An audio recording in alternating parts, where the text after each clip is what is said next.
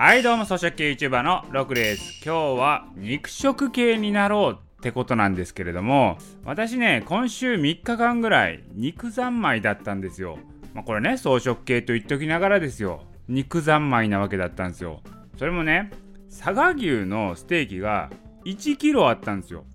いやこれ1人でですね毎晩高級佐賀牛のステーキをですね食べてたんですよ。1キロですよ。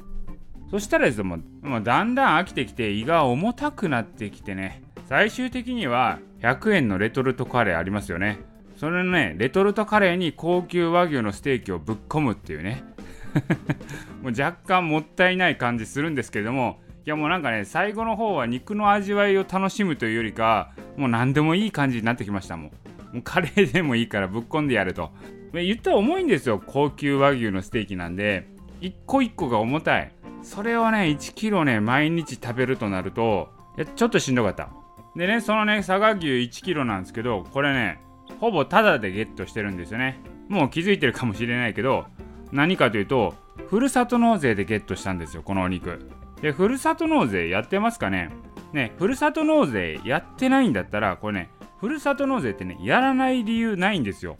もちろんね自分が住んでいる自治体に納税したいっていうねそういう意図あったりしますけれども経済的な面で見るとこれメリットしかないんですよね。もしかしたらふるさと納税知らないかもしれないので一応説明しておくと普段住民税払ってますよね。住民税は住んでる市区町村に納税するのが基本なんですけれどもこの住民税を別の自治体に納税することもできるんですよ。でそのですね別の自治体に納税するってことができるんですけれども自治体に納税するとですねその自治体から返礼品という形で、うん、そこの自治体の名産品とかがもらえるんですねまあ、手数料は2000円かかるんですけれどもそれでももともと支払う予定だった住民税なのでその住民税を使ってまあ言ったら2000円ですよ手数料2000円だけで各地のブランド牛が食べられると。とはいえ限度額っていうのがあって払った住民税の一部を他の自治体に渡すわけなので年収によってそもそも納税額が変わるんですよ。どれくらいふるさと納税で納税できるかっていうのは正確にはですねシミュレーションツールっていうのがネットにあるので調べていただければと思うんですけれども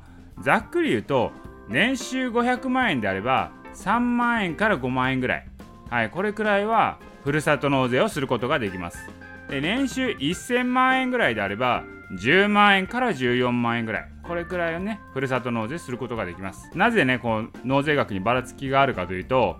まあ、扶養家族の構成とかで値段が変わるんですね。そもそも納税額がそれによって変わってくるので。まあってことはですよ、まあ、2000円の手数料はかかりますけれども言ったらですよ数万円のお肉がほぼタダで食えるわけなんですよ。これすごくないですか？だ実際住民税ねもともと自分の自治体に払う予定だったんですよ。他の自治体に納税しますって言ったらそこのね納税したところからお肉がもらえるんですよ。